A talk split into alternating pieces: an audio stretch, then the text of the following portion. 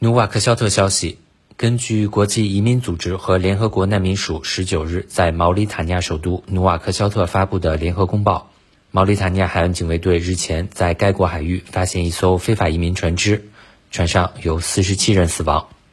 公报说，这艘船上载有包括三名儿童在内的五十四名非法移民，于本月三日从北部非洲海岸出发，计划前往西班牙加那利群岛。出发两天后，因发动机出现故障。船只被迫漂流在海上，船上人员两周没有食物和水供给。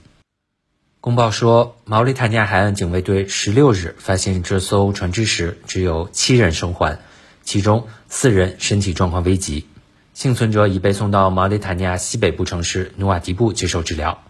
西非和北非非法移民经常利用毛里塔尼亚作为前往西班牙加那利群岛或欧洲大陆的中转站。二零二零年八月。一艘移民船在毛里塔尼亚附近海域沉没，造成三十九人死亡。新华社记者邢剑桥达喀尔报道。